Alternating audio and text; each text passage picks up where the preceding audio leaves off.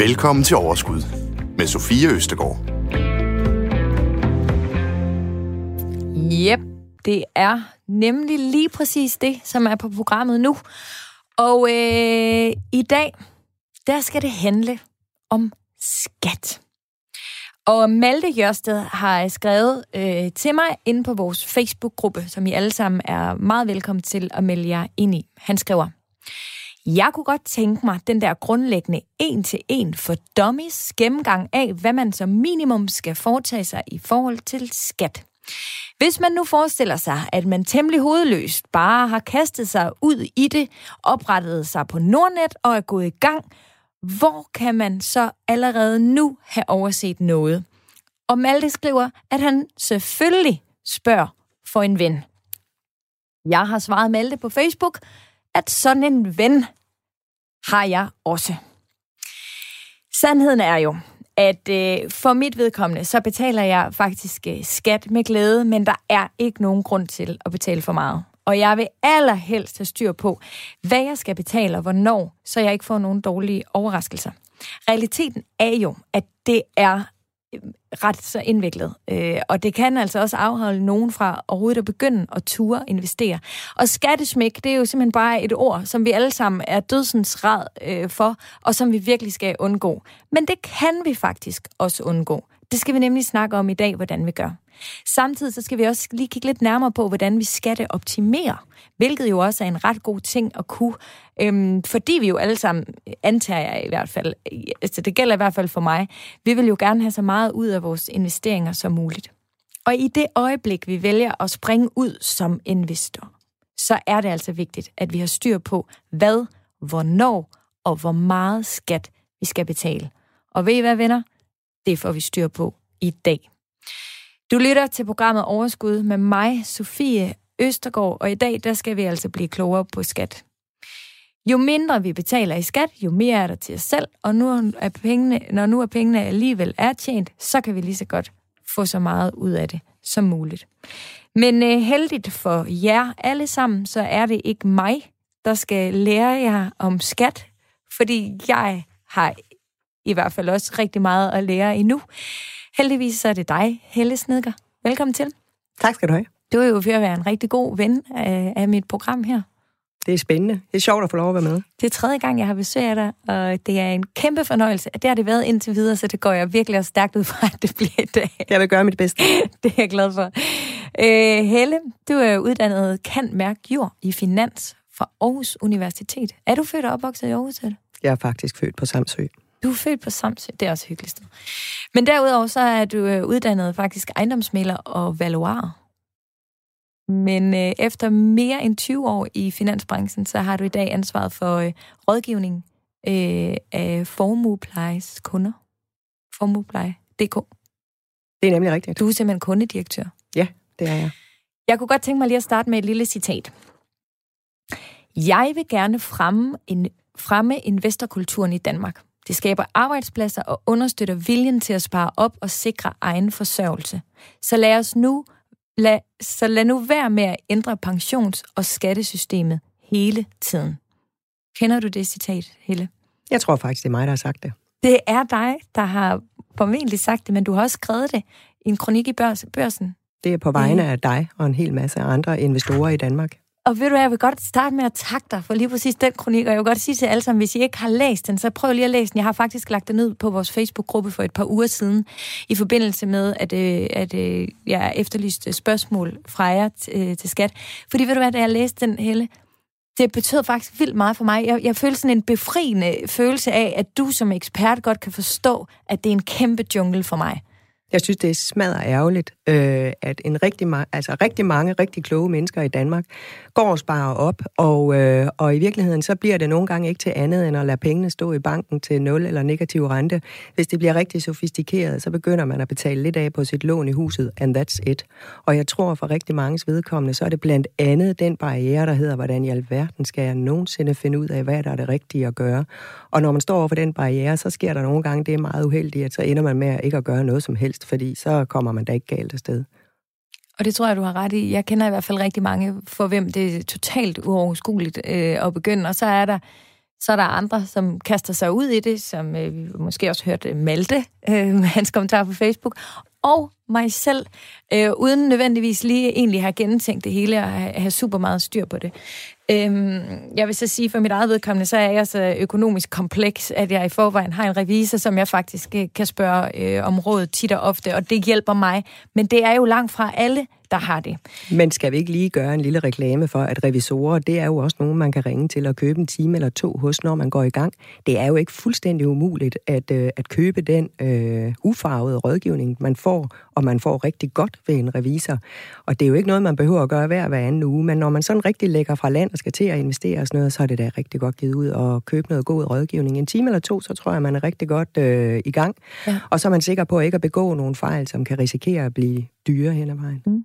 Men jeg tænker også, at når programmet her er færdigt, Helle, så er det ikke sikkert, at man faktisk har brug for den der revisor. Fordi det så kan er vi styr på det. Ja, ikke? Fordi det kan også føles som mange penge. Sådan en revisor er jo ikke super billig.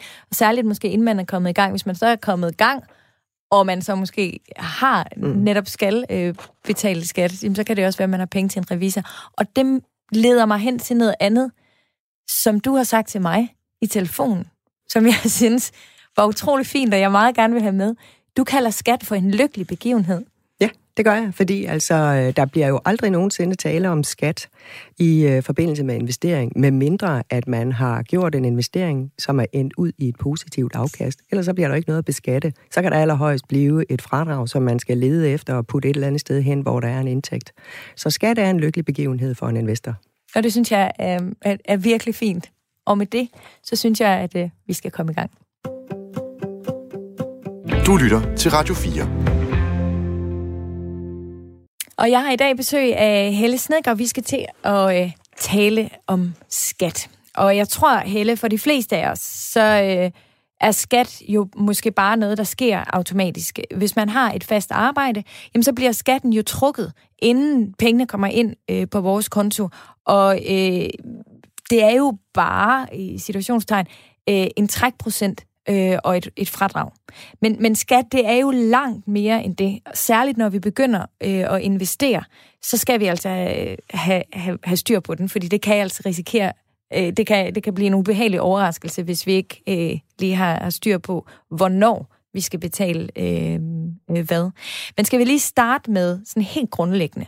Skat, det bidrager jo selvfølgelig til vores, trods alt, velfærdssamfund, som vi kan gå til lægen, vi kan alle de her ting. Men hvad betaler vi i skat? Jamen, det er jo her, det begynder at blive en lille smule drilsk, fordi der findes nogle forskellige sparegrise, vi kan komme vores opsparing ned i, og afhængig af, hvad for en sparegris vi har puttet pengene ned i, så er der forskellige skattesatser, der gælder. Mm. Men hvis vi starter her, hvis vi har et helt almindeligt job, så betaler vi hvor mange procent i skat? 37%. 37%. Og så kan vi risikere, hvis vi har et lidt mindre almindeligt job, at vi er oppe over topskattegrænsen. Ja, og topskattegrænsen, den hedder 531.000 kroner i år. Og så er alt, hvad du tjener derover, det afleverer du yderligere 15% i skat af. Så det kan blive til en del, ja. Og så ligger der et loft henover, sådan at trods alt, så er der også grænser for, hvor meget du kan blive beskattet. Men altså personlig indkomst, 37% og 15% i topskat, hvad der rækker ud over de 531.000 kroner. Og derudover har vi jo et fradrag, alle sammen, ikke? Det har vi. Vi har et personfradrag, og det har vi fra den dag, hvor vi er født, og det kan jeg forstå, det er også noget, I har talt lidt om tidligere. Ja, børneopsparingsprogrammet for 2 uger, ja, det ved jeg ikke, hvor mange uger siden det er. Men det er i hvert fald børneopsparing, jeg havde besøg af Jacob, og det vil jeg også anbefale, man lytter til, hvis man går med de tanker om at opspare børn. Mm-hmm. Eller penge til børn. Hvis man er under 18 år, så har man et personfradrag på 36.100 kroner, og hvis man er over 18 år, så har man et personfradrag på 46.500 kroner. Og det bliver jo delt ud på vores de 12 måneder, så vi hver måned tjener et eller andet beløb, som vi ikke skal betale skat af, og så efterfølgende. Men det fradrag, eller det beløb, vi tjener, som vi ikke skal betale skat af, tæller stadig med i vores årlige indtægt, i forhold til, hvor meget vi skal betale. Yes. Godt. Så har vi det på plads. Men så er det jo, at nogle af os, vi tænker, det er ikke nok for os bare at have et fast job. Nu vil vi godt prøve at se, om vi kan få lidt mere ud af vores penge. Det kan jo, så begynder vi at investere. Det kan jo bare komme som et glædeligt udfald af, at det, der kommer ind på kontoen hver måned, det er mere end det, der går ud af kontoen hver måned. Og jo længere tid det sker, jo mere bliver der jo stavlet op i en eller anden sparegris et eller andet sted. Og det er der, hvor at hvis det er nogle penge, som du ikke skal bruge de næste 3, 4, 5 år, så er det måske en bedre idé at få dem investeret på en eller anden måde, frem for at de bare står og i hvert fald ikke skaber noget afkast, sådan som situationen er i øjeblikket. Og der ved jeg, at du taler om lidt forskellige sparegrise. Yes. Kalder du det. Kan du prøve at nævne, hvad det er for nogen? Ja. Altså, jeg har identificeret 5 hovedsparegrise. Den første, det er den, der ligger lige for. Det er nemlig det, vi kalder for frie midler. Altså, når nu jeg har fået udbetalt min løn, og der står et eller andet tilbage på min konto, efter jeg har betalt mine regninger, så er det det, der hedder frie midler.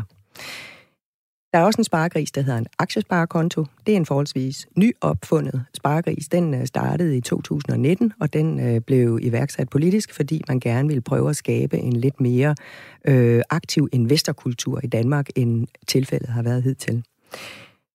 Så er der også de der penge, som vi går og gemmer til den dag, vi bliver gamle, og der ikke længere kommer en lønindtægt ind på bankkontoen. Og den sparegris, det hedder en pension. Der findes nogle forskellige slags pensioner, men uanset hvad for noget pension det er, så vil det altid være sådan, at det bliver beskattet på samme måde.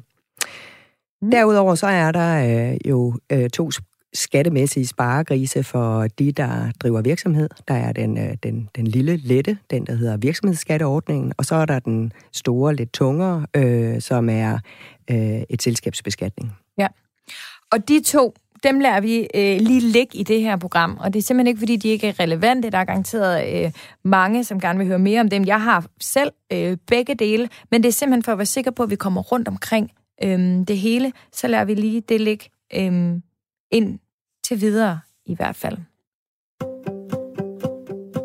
Du lytter til Radio 4. Helle, i tidligere programmer, der har vi jo talt om, at man fra starten af, fra når man starter med at investere, at det er utrolig vigtigt at have styr på sin risikoprofil, men også på sin tidshorisont. Jeg ved, du taler også om det her med at have et mål for sine investeringer, og det kan man jo ud fra det finde sin tidshorisont.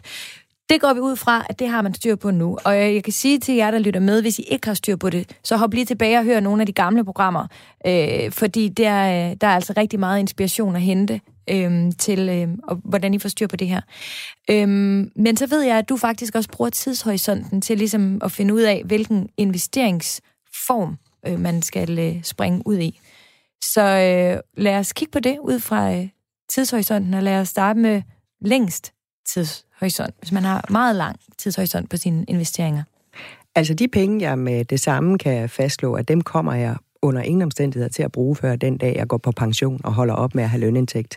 Dem kan jeg med fordel putte ned i en sparegris, der står pension udenpå. Og grunden til, det er en fordel ved det, det er fordi, at over i pensionsmiljøet, der bliver man lempeligt beskattet. Hvis man har 100 kroner, man investerer, og hvis man er så heldig, at investeringen fordobler sig til 200 kroner, nu gør vi det nemt. I eksemplet, så har jeg jo reelt set tjent 100 kroner. Og af de 100 kroners afkast, der skal jeg aflevere 15 kroner og 30 øre i skat, altså 15,3%. Så det er et attraktivt skattemiljø at bo i med sine penge. Og hvordan bliver de penge så betalt? Jamen, det er jo det, der er så skønt, for det sker helt af sig selv. Hver gang, der er gået et år, så kigger der, hvor jeg nu har pengene liggende, det kan enten være i et pengeinstitut, eller det kan være i et pensionsselskab, så kigger de på min pensionsopsparing og siger, hvad var der 1. januar, og hvad er der 31.12., og hvis det er gået op, så betaler pengeinstituttet eller pensionsselskabet den skat, altså de 15,3% for mig. Hvis det er gået den modsatte vej, og det sker jo desværre nogle gange, altså at nu er jeg ikke, mine 100 kroner, de er måske faldet til 80, så bliver der selvfølgelig ikke betalt nogen skat, og min pensionsopsparing, den skal stige til op over 100 kroner, før der igen bliver betalt skat for mig. Det sker fuldstændig automatisk. Mm. Det er nok også derfor, der er ikke rigtig nogen, der sådan er i tvivl om beskatning på pension, eller det er sådan en, nej, men det er sådan, fordi vi ikke rigtig behøver at forholde os til det, det sker bare. Der er nogen, der slet ikke opdager det lige før, ja, altså hvis det er, at den pensionsopsparing, man har, den bor i et pengeinstitut, så er, når at, skatten er betalt af midten af januar måned, så er der jo sådan set et minus på den konto, der hører til pensionsdepotet. Og så kan det godt være, at bankmanden han ringer og siger, altså enten så må du putte nogle flere penge ind, eller også så må vi have noget solgt, sådan at vi kan bringe den der konto i nul igen. Ja, det er fordi, der er 2. Man har altid, når man investerer, så har man altid 2 kasser. Man har et depot, Det er der, hvor man har sine investeringer, altså sine værdipapirer. Og så har man en kasse ved siden af, der hedder en konto, og det er der, hvor man har penge, og hvor at, skatten blandt andet bliver betalt fra.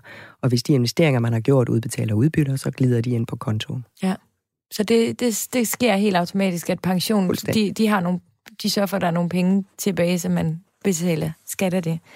Ja, men vi har et spørgsmål fra Lise Keller Madsen, hun spørger på Facebook.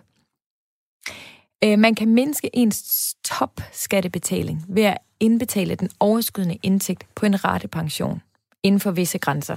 Så er der lige et punktum. Er det korrekt? Det er fuldstændig rigtigt, og man kan faktisk sige både på en ratepension og på det, der hedder en livrente. Ja, det vender vi tilbage til. Hun skriver videre, det giver selvfølgelig en gevinst, men jeg oplever, at min ratepension vokser ekstremt lidt, nærmest falder. Så kan det måske bedre betale sig selv at investere den overskydende indtægt. Hvad betyder den model for topskattebetaling? Og så skriver hun, jeg håber, det giver mening. Jeg tror, det giver mening. Jeg forstår spørgsmålet sådan, at de penge, hun løbende har indbetalt på den ratepension, at de ikke rigtig har kastet noget af sig, ja. Så er det det samme beløb, der stadigvæk står der. Og det har jo sådan set ikke noget med indbetalingerne at gøre. Det har noget at gøre med, hvordan pengene de er blevet investeret. Så det er jo nok det, der skal tunes ind på i givet fald. Nu er det jo ikke til at vide, om det er nogen, hun selv investerer, eller hun har købt sig ind i nogle puljer, eller hvordan det foregår. Under alle omstændigheder er det sådan, at hvis man tjener penge ud over topskattegrænsen på 531.000 kroner. Hvis man vælger at putte dem ind på en pensionsopsparing, så sparer man jo i gåseøjne de 15% yderligere, man ellers skulle have betalt i topskat. Og det vil sige, hvis man er helt sikker på, at de her penge, dem kommer jeg ikke til at bruge, jeg kommer bare til at stavle dem op i en sparegris, så kan der være en rigtig god idé i at lægge dem over i en enten ratepension eller livrente, og så investere dem der. Vel at mærke især, hvis det er sådan, at din pensionsopsparing ikke er større, end at du ikke også kommer til at betale topskat den dag, du begynder at æde pensionssparegrisen. Ja, okay. Fordi hvis der både er topskat, når du putter ned i den, men du også har sparet så meget sammen, så der er topskat, når du trækker op af den igen, så er fidusen ikke specielt stor. Men og det er de samme grænser, som vi talte om lige før, de 531? Ja. Okay. Så måske kan det betale sig for Lise rent faktisk at sige nej tak til fradraget i topskatten, og så investere det. Men der skal alligevel en hel del til i pensionsopsparing, før man er oppe i risiko for at betale topskat den dag, man går på pension. Så jeg vil tro, at for langt de fleste, der vil det være en rigtig, rigtig god idé at flytte sine penge hen. Hvis vel at mærke, at man ikke skal bruge dem i dag. Fordi hvis du står og ønsker dig et sommerhus, som du er ved at spare op til, og det skal du købe om 3 år, men der er 35 år til, at du bliver pensionist, så er det selvfølgelig ærgerligt, at du har puttet alle dine penge ind i rate eller livrente. Men kunne det være en løsning for sådan en som Lise, måske ligesom at sige, fordi jeg antager, at hun betaler ud over, altså hun har jo sin pension, hun indbetaler til, og så det, hun taler om nu, det er noget ekstra, hun indbetaler. Ja, lige præcis. Så kunne det jo måske være, at hun med sin pension fortsatte sin strategi, men så sagde, okay, de her penge, de er lidt mere risikovillige, og dem investerede så ved siden af. Ja, kunne det sagtens. Og det kunne også, hun behøver ikke at investere dem ved siden af. Hun kan som man også bare tale med sine pensionsrådgiver og sørge for at øge indbetalingerne. Det vigtige, det er egentlig, at hun har plads i sin økonomi. Ja. Hvis hun render og sparer penge op hver måned, og hun egentlig sagtens kan undvære de her penge til den dag, hun bliver pensionist, hvis hun har luft i økonomien til det, så vil det være en super god. Hun får en god belønning, nemlig besparelsen i topskat. Og jeg tror, det bliver i januar måned, der har vi et helt program dedikeret til pension. Både hvordan vi opsparer, men også efter man er gået på pension. Så der skal vi lytte med, og der skal vi også høre meget mere om det her, du også taler om, som hedder aldersopsparing. Ja, fordi der er jo der er regler, der gælder for os, så længe vi er i, kan man sige, det der vi kunne kalde for opsparingsmode. Og så er der nogle helt andre regler, der gælder den dag, hvor vi går i nedsparingsmode. Ja. Og det kan vi godt bruge 3-4 programmer på et senere tidspunkt. Og vi kan desværre ikke nå det i dag, fordi vi skal altså omkring det skat. Det er meget, meget vigtigt. Så ja, det var pension. Der er nogle fordele ved skat, hvis vi gør det. Og kvad det der lempelige skattemiljø på 15,3%, så der findes 3 forskellige pensionsmuligheder. Der er ratepensionen, som vi har været omkring, der er livrenten, og så er der aldersopsparingen, og så er der de gamle kapitalpensioner. Aldersopsparingen, det er også et dejligt sted at putte penge hen, fordi der er den her lempelige beskatning. Alle kan komme 5.300 kroner ind på sådan en hvert år, og det vil jeg som minimum anbefale, at alle gør, hvis de kan undvære de 5.300 300 kroner. Og på det tidspunkt, hvor der er 5 år eller mindre til, at man går på folkepension, så kan man faktisk øge den indbetaling til 50.200 kroner om året. Og det er en god idé for mange. Sådan. Hvad så, hvis man har lidt kortere tidshorisont? Jamen, så er vi over i de der frie midler. Og der kan man sige, at der er 2 sparegris, der gælder for det. Der er enten, ja, ganske almindelige frie midler, og der begynder det at blive tricky det her, fordi afhængig af, hvad man køber for sine frie midler, så kommer man ned ad 2 forskellige beskatningsspor. Mm. Der findes nemlig både noget, der hedder en aktieindkomstbeskatning, og der findes en kapitalindkomstbeskatning. Ja. Første spor, aktieindkomstbeskatning. Det ligger i ordet, jeg har købt nogle aktier, eller jeg har købt en aktiebaseret investeringsforening. Hvis jeg har indtægter på, nogle 50.000 kroner, eller dobbelt op for et ægtepar, så bliver jeg beskattet med 27% i skat, hvis jeg sælger, altså hvis jeg realiserer gevinsten, eller hvis jeg har udbytter. Så Hvad nu, hvis det er under 55.000? Det er 27% af alle gevinster og udbytter op til de 55.000 kroner. Det er samlet set. Mm. Hvis jeg har gevinster og udbytter, der overstiger den grænse, så bliver det beskattet med 42%. Det er altså ikke det hele, der så bliver beskattet med 42%. Det er det, der overstiger grænsen, der bliver beskattet med 42%. Og hvis det er sådan, som sagt, altså for mig selv, er det 55.300 kroner, der er grænsen, og hvis det er, at jeg er gift med nogen, så er grænsen 110.600 kroner. Mm. Og det finder skatfælder selv ud af, om jeg er gift med nogen. Ja, fordi det spørger Stefan om på vores Facebook-side. Skal man selv gøre noget, når man bliver gift, eller sker det automatisk, at man udnytter ægtefællens progressionsgrænse ved aktieindkomst, når man sælger ud af sin aktie? Det er det, der er så hyggeligt. Første gang efter brylluppet, så vil han kunne se, at pludselig så står ægtefællens personnummer også på årsopgørelsen, så der er meget mere end bare kærlighed, det der ægteskab der. Fremragende. Okay. Det var det ene spor, ja. Og det er værd at sige, at når vi taler aktier og aktieindkomstbeskatning, så er det ligesom et univers for sig. Det blander sig ikke med noget. Så det vil sige, investerer man i nogle aktier, og man sælger dem med gevinst, eller man får udbytter udbetalt, så bliver de beskattet. Også selvom man måske har minuser på noget andet i sin økonomi. Ja. Og det skal vi også lige besøge på et tidspunkt, fordi det betyder også, at hvis man har gevinster, men man har måske også noget, der giver tab, så kan det nogle gange være en god idé at få kigget lidt på det, inden at året det er slut. Og det kigger vi på senere, for det handler om optimering. Men hvad sker der, hvis man har tab på aktierne? Jamen altså, du sælger med tab. Hvis jeg sælger med tab, så bliver det tab registreret på mig, og det følger mig så gennem livet indtil den dag, jeg måtte have den lykkelige oplevelse, at jeg investerer i en aktie, som jeg enten sælger med gevinst, eller som udbetaler mig udbytter. Så begynder jeg at bruge af det her aktietab, som har stået på mig, siden jeg solgte en aktie med tab. Og det er 1 til 1. Hvis jeg nu for eksempel har købt Mærsk, og jeg sælger den og har mistet 2.000 kroner, men så har jeg købt Novo Nordisk, og jeg tjener 4.000 kroner. Er de første 2.000 så skattefri? Fuldstændig symmetri. Okay. Ja, det glider i det der spor. Fuldstændig isoleret fra resten af min økonomi, men alt, hvad der handler om aktiegevinster, aktietab, alt, hvad der handler om udbyttebetalinger, det løber i samme spor, og det bliver gjort op med hinanden, inden jeg bliver beskattet af en eventuel nettoværdi, eller eventuelt et nettotab bliver overført til næste runde. Og husker skat selv det, eller skal vi sørge for, du siger, vi kan gemme dem i fradraget i uendelighed. Husker skat selv det, ligesom CPR-nummeret på ægtefælden? Eller er det mig selv, der skal huske at sætte en note, når jeg laver min selvangivelse? Altså udgangspunktet er jo siden 2010, der er det blevet væsentligt nemmere at være investor, fordi alt det her, når jeg køber en aktie, så ved skat allerede, hvad jeg har givet for den, og derfor ved skat også, hvad jeg bliver beskattet af gevinst den dag, jeg sælger den, og der bliver slået en salgskurs fast. Men jeg plejer gerne at sige, altså ligesom med alt andet, ligesom når du går ud af brugsen, så kan du lige skimme din kvittering om nu, der er kommet et eller andet på, der ikke skulle være.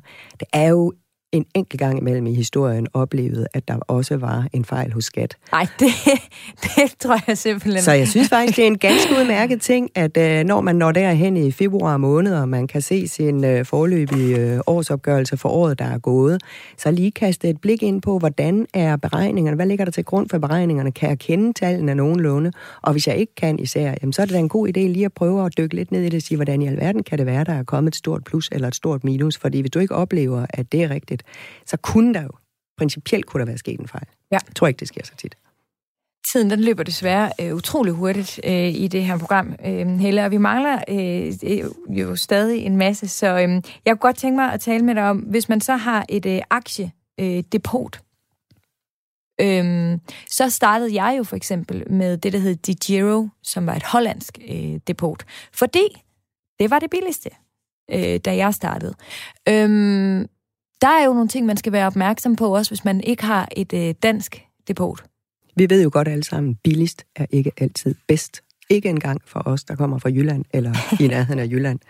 Og lige præcis i den her sammenhæng her, så vil jeg sige, at anbefalingen til langt de fleste, det vil være, at man placerer sig med sine investeringer et sted, hvor indberetningen selvfølgelig sker automatisk, fordi der er masser af ting, man kan beskæftige sig med som investor, men det at sidde og lave manuel indberetning af gevinster og tab og udbyttebetalinger, det er der simpelthen ikke meget musik i. Så med mindre, at du er en hyperaktiv investor, der nyder kæmpestort af den smule billigere kortage, du nok har haft på DEGIRO, så vil jeg forstår, og se det i bagspejlet, så ville jeg også have valgt noget andet. Og det der jo så skete, det var, at det gjorde jeg. Så jeg tog mine penge ud af DEGIRO, så forsøgte jeg lige lidt Nordnet, og så blev jeg enig med mig om, at Saxo faktisk er vejen frem for mig. Det vil sige, at jeg har hoppet lidt frem og tilbage. Hvad gør jeg med det? Jamen altså, nu, hvis du bor på Saxo nu, så vil du jo opleve, at du bor på en platform, hvor at Saxo visker skat i øret hvert år, hvordan det er gået dig i din tilværelse som investor, og skat ved, hvordan de pågældende fondskoder og værdipapirer, de har udviklet sig. Så der men hvad gør jeg med min mellemhop? Ja, det er du nødt til at indberette selv. Du er nødt til, at hvis du solgte enten med gevinst eller tab, hvis du har realiseret noget det er du nødt til at få indberettet. Okay. Så er der jo også noget, der hedder lagerbeskatning. Ja. Det skal vi også tale lidt om. Fordi altså nu startede vi med at tale om, at jeg køber aktier eller investeringsforeninger med aktier nede i udbyttebetalende, og dem køber og sælger jeg. Og de bliver det, der hedder realisationsbeskattet. Men desværre er der to former for beskatning, når vi taler aktieindkomst. For der er faktisk også nogle aktiebaserede investeringsforeninger, ETF'er, som bliver lagerbeskattet. Og lagerbeskattet, det betyder, jeg ved ikke, en huskeregel kan være, at lageret gøres op hvert år. Så hvis man har købt sådan en, det kunne være en ETF, der akkumulerer, altså den udbetaler ingen udbytter, så vil du løbende blive beskattet. Hvis din ETF er steget fra 1. januar til 31.12., så vil du stadigvæk blive beskattet som aktieindkomst, men det er ikke først, når du realiserer. Det er altså hvert år, hvor årsskiftet.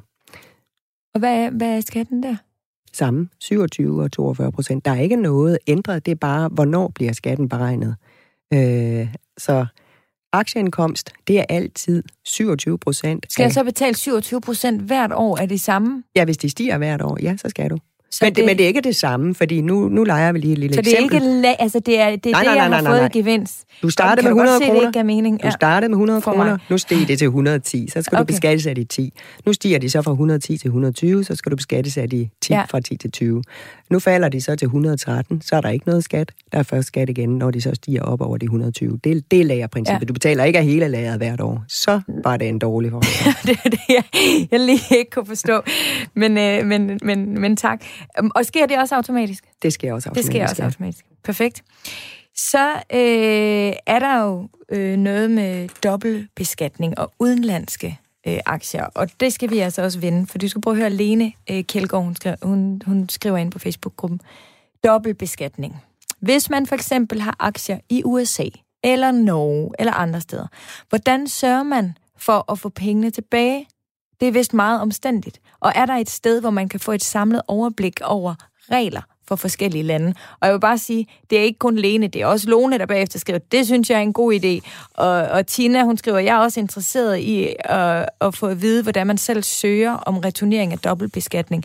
Altså, det er virkelig noget, som der er stor forvirring omkring. Så Helle, Ja, det tror jeg godt, jeg kan forstå, hvorfor jeg er også nødt til lige at løfte en lille pegefinger her. Fordi jeg tror, det er noget af det, der gør, at man i hvert fald, når man starter sin tilværelse som investor, lige skal gøre op med sig selv, hvordan man investerer. Der kan være en god idé for mange, at de aktier, man måske investerer i som enkeltaktier, at det er danske aktier, så er det her meget nemt, fordi så er der kun betalt den udbytteskat, der gælder i Danmark. Men Helle, det er også lidt kedeligt. Jo, jeg ved det godt nu. Jeg ved, vi er over i det der felt, hvor vi ikke er helt enige.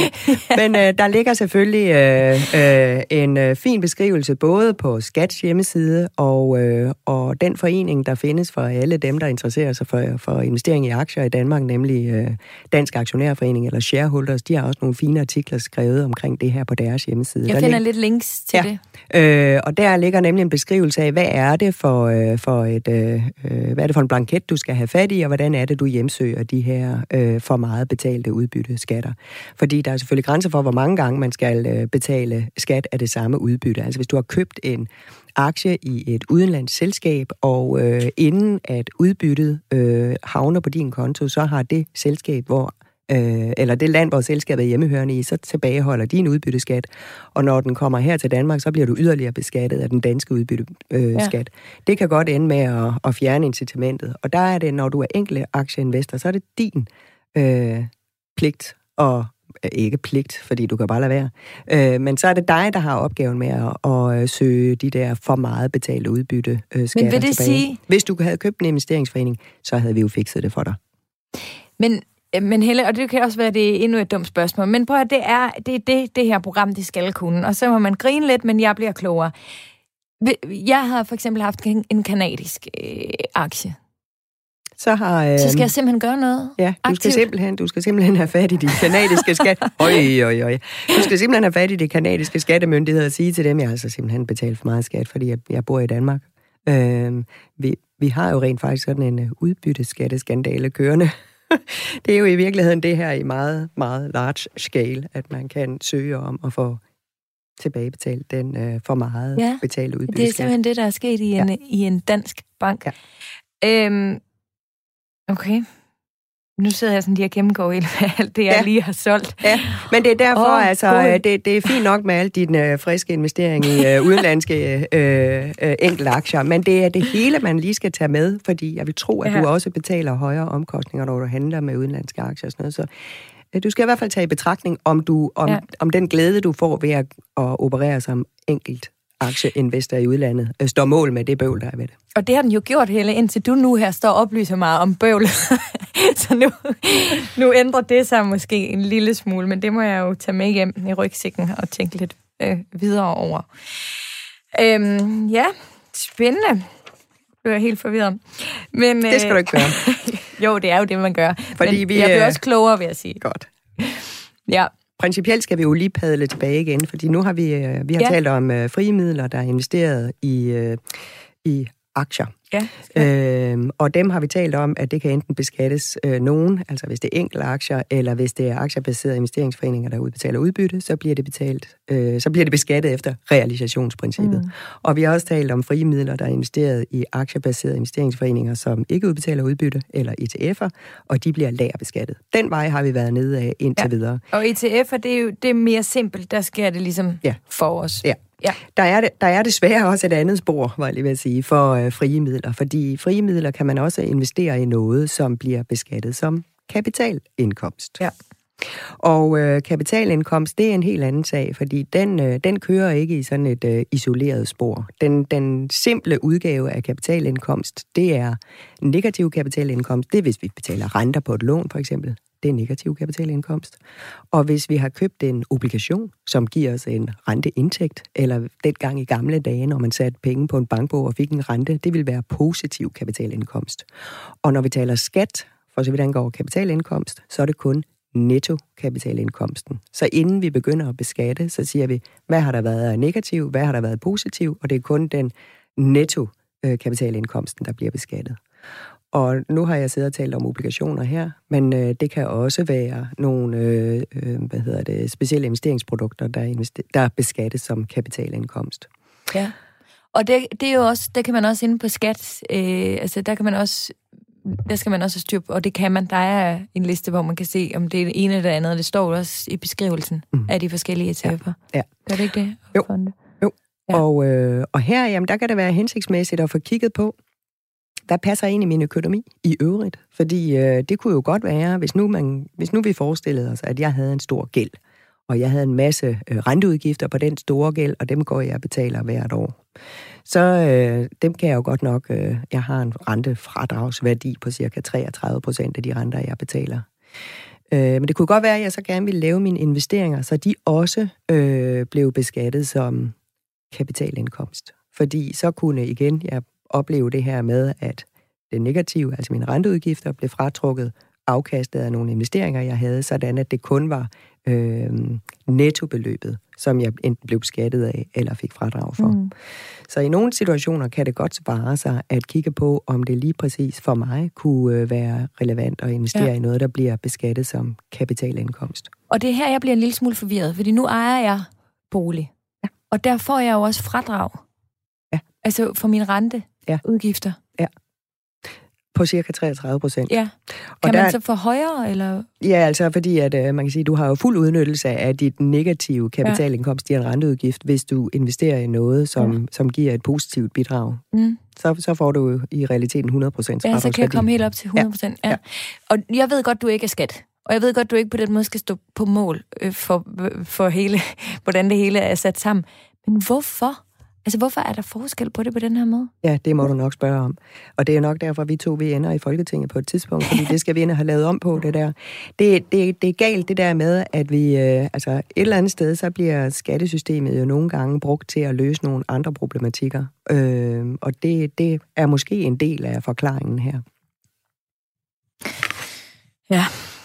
Jeg tror, verden ville være et bedre sted, hvis du og jeg var i Folketinget. Det tror jeg bestemt også. Det er i hvert fald hyggeligt. Men i hvert fald så, altså nu har vi jo besøgt det her komplekse frie midler, som enten kan være beskattet som aktieindkomst eller kapitalindkomst. Og trods alt, så vil jeg sige, der har i hvert fald været nogen i Folketinget, som har tænkt over, det kunne da godt være, at vi var nødt til at gøre det lidt lettere, fordi at når vi kigger over mod vores naboland Sverige, så er der en væsentligt mere veludviklet investorkultur, end der er i Danmark, og det er fordi, de gør det her på en mere simpel måde. Og derfor lavede man jo en aftale om at sætte et nyt skatteunivers ind i Danmark, nemlig det, der hedder en aktiesparekonto. Ja. Så fra med sidste år, der kunne du for alle her i Danmark oprette en aktiesparekonto, putte 50.000 kroner ind i den, og så kunne du købe enten aktier eller aktiebaserede investeringsforeninger for de 50.000 kroner. Og skattesatsen der, hvis det går godt, den er 17%. Og 17%, det er jo lavere end både de 27 og de 42%, vi kan risikere at komme til at blive beskattet af, når vi taler aktieindkomst og kapitalindkomst. Mm. Så umiddelbart, hvis man er investor, og man tænker at investere i aktier, så er aktiesparekontoen et ganske udmærket sted at bo med sine investeringer. Er det ikke steget til 100.000 nu? Lige præcis. Ja. Det lå i den politiske aftale, at 2019 hed maks indskuddet 50.000. Så kunne man beslutte at øge det til 100.000 her i 2020. Det gjorde man. Og så lå der i aftalen, at man kunne vælge at øge yderligere til 150.000 næste år og 200.000 i 2022. De to sidste, de er om ikke sat fuldstændig ud af kraft, så i hvert fald sat på hold, som en del af det forlig, der nu er indgået omkring den her Arne-pension. Altså, at vi skal kunne tilbyde folk, der er slidt ned på arbejdsmarkedet og komme tidligere på pension. Så indtil videre, der er loftet på 100.000 kroner, men det tror jeg også, altså, det dækker også rigtig mange i gåseøjne almindelige mennesker, almindelige lønmodtagere, som blev egentlig beskrevet i forarbejderne til loven. Og det er jo så simpelt, altså jeg putter pengene ind og investerer, og så kører det netop efter lagerprincippet. Så hvert år, hvis det er gået godt, jamen så bliver der hævet 17% i skat af det afkast, der er skabt. Altså det er blevet rigere. Ja. Og hvis det er blevet fattigere, jamen, så bliver der selvfølgelig ikke hævet noget, men så skal jeg op over den top, hvor der senest er betalt skat, før der igen bliver beregnet skat. Ellen, hun spørger inde på vores Facebook-gruppe. Hej Sofie, tak for et mega godt program. Selv tak. Jeg går og venter på programmet om skat. Der er penge på mit depot, men jeg har ikke handlet endnu. Jeg er interesseret i skat i forhold til, hvis jeg laver en pensionsopsparing på Nordnet eller et andet sted, beskatning af månedsopsparing og beskatning af forskellige slags fonde. Dem er jeg forvirret over generelt. Det er vi mange, der er, Ellen. I de tilfælde, hvor man bliver beskattet årligt, hvordan bliver de penge så opkrævet eller trukket? Det sker helt automatisk, som sagt. Altså, fordi, som sagt, når man starter sin karriere som investor ud, så putter man nogle penge ind på en konto. Og den konto, den er knyttet til et depot. Og ja. I depotet, der kan man efterlade sine værdipapirer, aktier, obligationer, investeringsforeninger osv. Og hvis det er sådan et, for eksempel et pensionsdepot, der jo også betaler skat hvert år af et eventuelt afkast, jamen så sker betalingen helt automatisk. Så det er ikke noget, som Ellen hun selv kommer til at gøre. Det sker helt automatisk. Så før hun går i gang med at investere de der penge, så skal hun selvfølgelig, apropos det vi startede med at sige, hun skal finde ud af, hvornår hun skal bruge de penge igen. Ja. Kan hun? Men den konto kan jo så også gå i minus. Så det skal man måske også holde øje med der.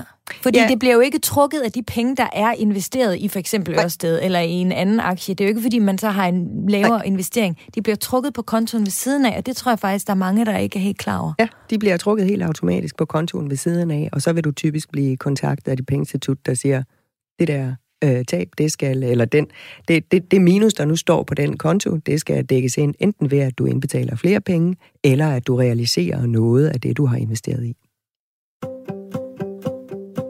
Du lytter til Radio 4. Det gør du, og du lytter til det program, der hedder Overskud med mig, Sofie Østergaard. Det er jo her, vi taler om hverdagsøkonomi, og vi samles som hobbyinvestorer og taler med professionelle investorer. Og det er dig, Helle. Du er i hvert fald også vores skatteekspert i dagens program. Fedt. Jeg er glad for, at du er med. Nu skal du høre, Helle. Jesper, han har skrevet inde på vores Facebook-gruppe. Hør rigtig gerne mere om skatteoptimering, såsom udnyttelse af forskellige fradrag, personfradrag, kapitalafkast, aktieafkast med videre. Og det er der altså mange, der gerne vil høre mere om, ikke mindst mig. For man kan jo godt skatteoptimere.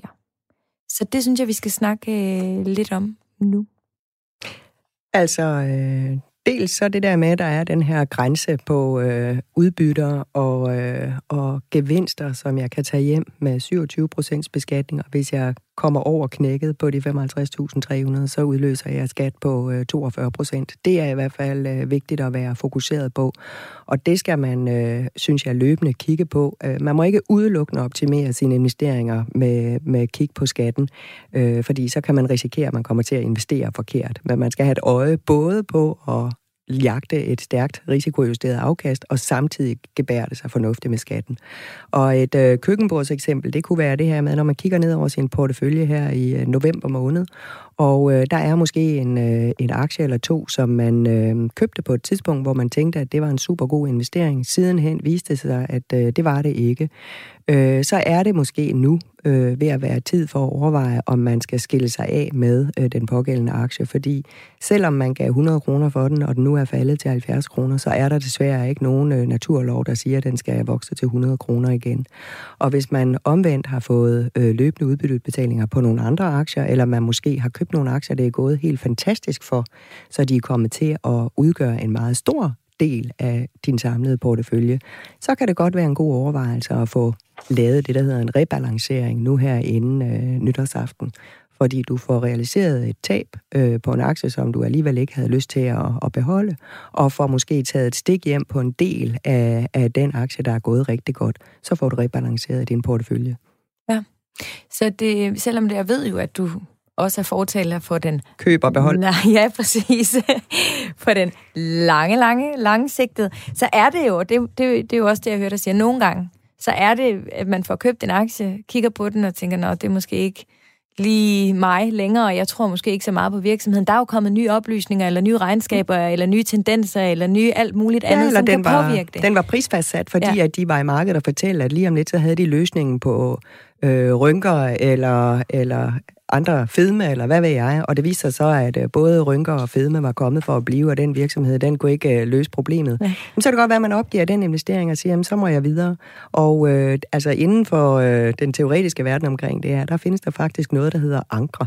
Altså når vi investerer, så vi har langt nemmere ved at slippe en vinder. Vi kan godt lide, vi får nærmest en lykkestemning af at sælge en aktie med gevinst. Det er fedt. Men det gør utrolig ondt at sælge en aktie med tab. Altså, vi kan næsten ikke, fordi det er jo faktisk det samme som en gang for alle at få slået fast, at vi har taget fejl. Ja. Og det må man altså komme ud af. Det må man tage sig sammen og komme ud af. Og det er måske netop det, vi skal bruge de sidste måneder på året til at gøre, fordi så kan man lave en god aktie-sandwich med nogle vinder og nogle knap. Få ryddet op. Ja, og så kan man faktisk på helt lovlig vis optimere og undgå lidt skat på den måde. Ja, for jeg så også, at der var en af lytterne, der havde stillet et spørgsmål omkring det der med, om man kunne... Jeg ved ikke, om det nærmest stod noget med noget skattefusk eller hvad. Ja, men det er Lene, du refererer til. Lene Kjeldgaard, hun har nemlig spurgt, at noget med, at der er en lovlig, parentes, skattefidus med at sælge sine aktier slut december og købe igen start januar for at undgå noget, som jeg ikke lige kan huske. Og skattefidus, det er der overhovedet ikke tale om her, men det er fuldstændig rigtigt, at hvis du her i formiddag sælger en aktie med tab, og så senere på dagen, så køber du den igen, og du gjorde det egentlig bare for at realisere det der tab, der du har haft, men du har aldrig nogensinde haft intention om at forlade aktien som investor, så kan skat godt skue det igennem og se, at det der, det var ikke en handling, hvor du hen over frokost pludselig skiftede mening og fik lyst til at blive investor i det pågældende selskab igen. At det der, det ligner så meget en disposition, der alene er foretaget for at komme af med noget skat, eller undgå skattebetaling. Mm. Så det, der i skattevæsenets øjne er vigtigt i den forbindelse, det er, at du har udsat dig for en reel kursrisiko. Altså, du har reelt set haft risiko for, at fra du solgte og til du købte igen, der kunne der være sket meget på kursen. Og hvor lang tid skal der gå? Ja, det er så noget, der er farligt over. Altså, fordi der er jo daytrader. Ja, det er der. Hvordan bliver de så beskattet? Altså, der må skat da have et værre hyre med at vurdere. Ja, lige præcis. Men det, jeg lige vil sige, der bliver du jo den, der så skal godt gøre, at det var ingenlunde det, der var tilfældet. Men om morgenen, der var du fuldstændig træt af det her selskab. Du troede ikke på det. Og pludselig så hørte du i Radio 4, at det her, det var det selskab, der havde fundet svaret på alle forbrugeres ønsker i hele verden, så fik du lyst til at købe det igen. Du har taget fejl. Det kan jo godt ske. Tid er i hvert fald en rigtig god faktor. Det er klart, at du skal have udsat dig for en kursrisiko. Men selvfølgelig kan det ske, men så vil jeg nok, tror jeg, skattevæsenet vil sige, hvad var det for en information, du fik hen over frokosten, som du ikke havde om morgenen, der gjorde, at du købte den igen om eftermiddagen. Og hvis ikke du er ret klar der, så tror jeg godt, du kan risikere at ende i en sag om omgåelse. Er der andre måder, vi kan skatteoptimere på? Jamen altså, vi talte jo om det her med, at hvis du har renteudgifter og negativ kapitalindkomst, så kan det være en god idé at investere i noget, som bliver beskattet som kapitalindkomst. Vi talte også om, at det er en rigtig god idé at få puttet nogle penge ind på en pension, hvis du vil undgå at betale topskat, men kun hvis det er, at du kan undvære penge til du bliver pensionist. Der er faktisk også, det er jo snart jul, og jeg kender i hvert fald, jeg møder indimellem nogle bedsteforældre, som har flere penge, end de nogensinde kan nå at få brugt selv. Der vil jeg også gerne komme med en stor opfordring til dem om at kigge på, om der er børn eller børnebørn, der kunne have glæde af at få en håndsrækning i levende live. Det kan være til at investere for, eller det kan være til at tage på højskole for, eller lignende. Der findes jo nogle grænser for, hvad du kan give af gaver, uden at det udløser gaveafgift hos den glade modtager. Og det er for forældre og bedsteforældre, der er det 67.100 kroner, og du kan faktisk også give 23.500 kroner til den onde svigerdatter, uden at hun skal betale afgift. Så hvis man er i den situation, jamen, så synes jeg helt klart også, altså hvis man har en større formue, end man selv formår at få bukt med, inden man forlader denne jord, så gør det dog i levende live, så der er nogen, der får glæde af det, mens du kan se det. Ja. Jeg har et andet spørgsmål, som handler lidt om børn. Det er fra Maja Blakke. Hun spørger, jeg vil rigtig gerne høre om, hvordan det rent skattemæssigt er det bedste at gøre, når man gerne vil investere for sine børn. Med deres egne penge og gerne i deres eget navn. Mine børn er 8 og 11 år og har fået en sum penge af deres mormor, som jeg gerne vil investere for dem.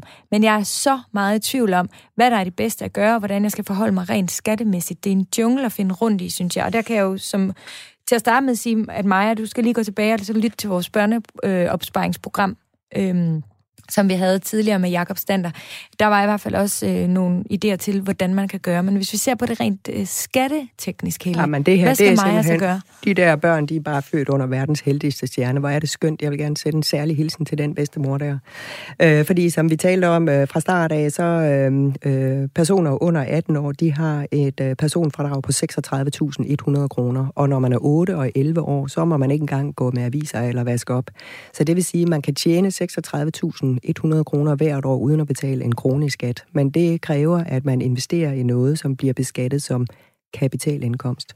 Så hvis mormors penge eller bedstemors penge bliver sat i noget, der beskattes som kapitalindkomst, så kan der bygges stille og roligt en fin lille formue op til lille Ibo og lille Yrsa der, uden at det udløser en kronisk skat. Og det vil ske, som vi taler om før, helt automatisk, fordi der skal selvfølgelig oprettes en konto og et depot i de to børns navn, og der skal investeres i noget, der har udsigt til at skabe et afkast, og som bliver beskattet som kapitalindkomst.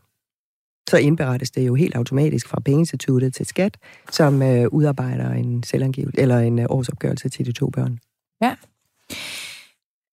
Hvad nu, hvis vi taler om andre alternative investeringer? Ejendom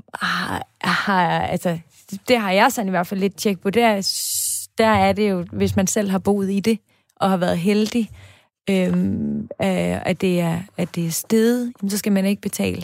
Men hvis det har været med investering for øje, er det ikke sådan, man siger? Jo, der går man ned ad to forskellige veje, fordi altså parcelhusreglen der, altså hvis vi køber en lejlighed eller et hus, og det er for at bo i det, og vi bor selv i det, og en dag så sælger vi det med gevinst, den er skattefri.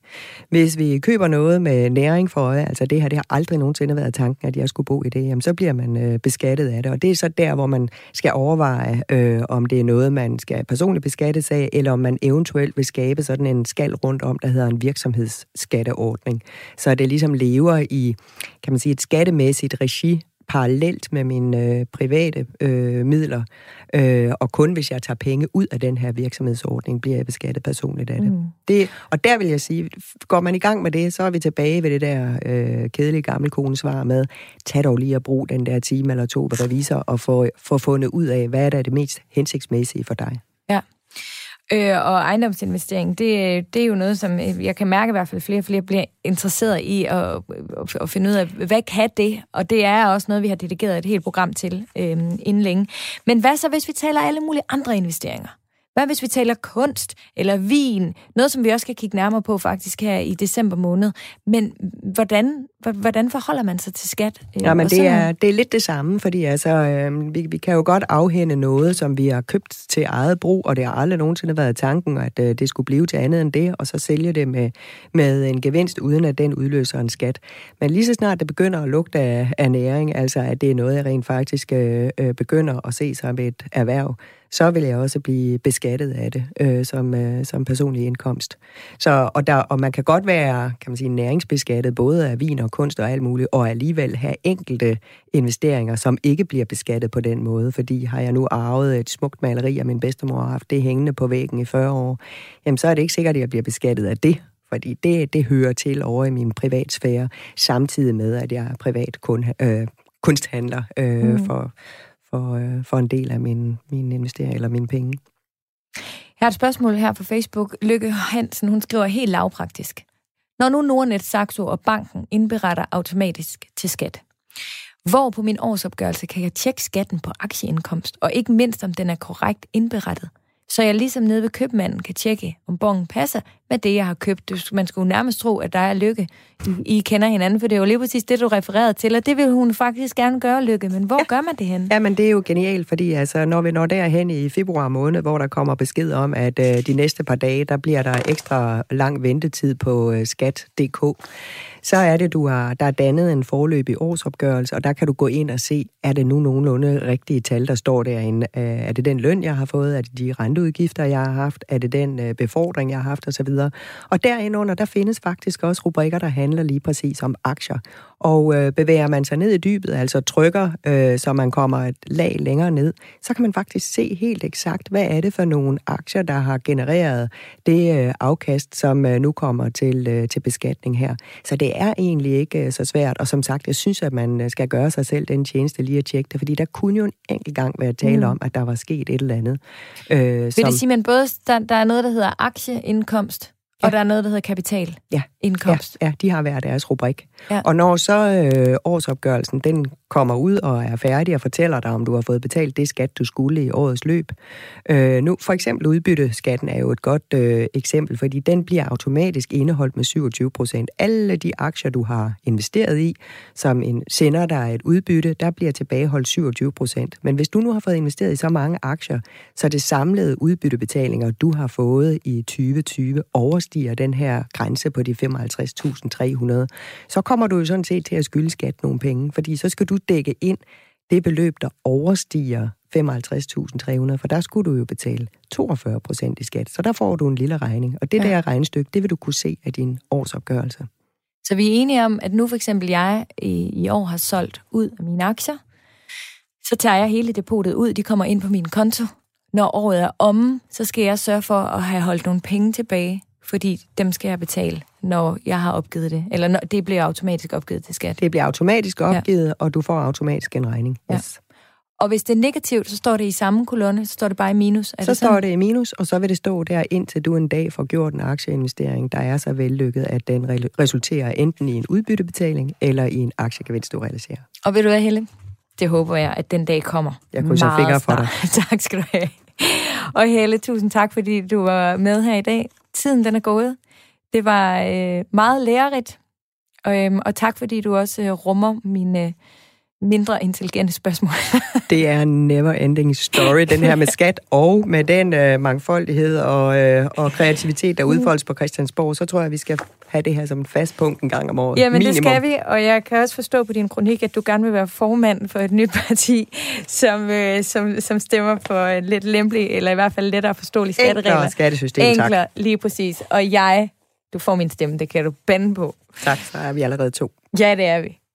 Husk alle sammen, at vi har vores Facebook-gruppe, som hedder Overskud Radio 4. Derinde kan I finde mig, men det kan I også på min Instagram, og I kan det på min Facebook. Så skriv til mig, hvis I ikke lige har lyst til at skrive i et åbent forum.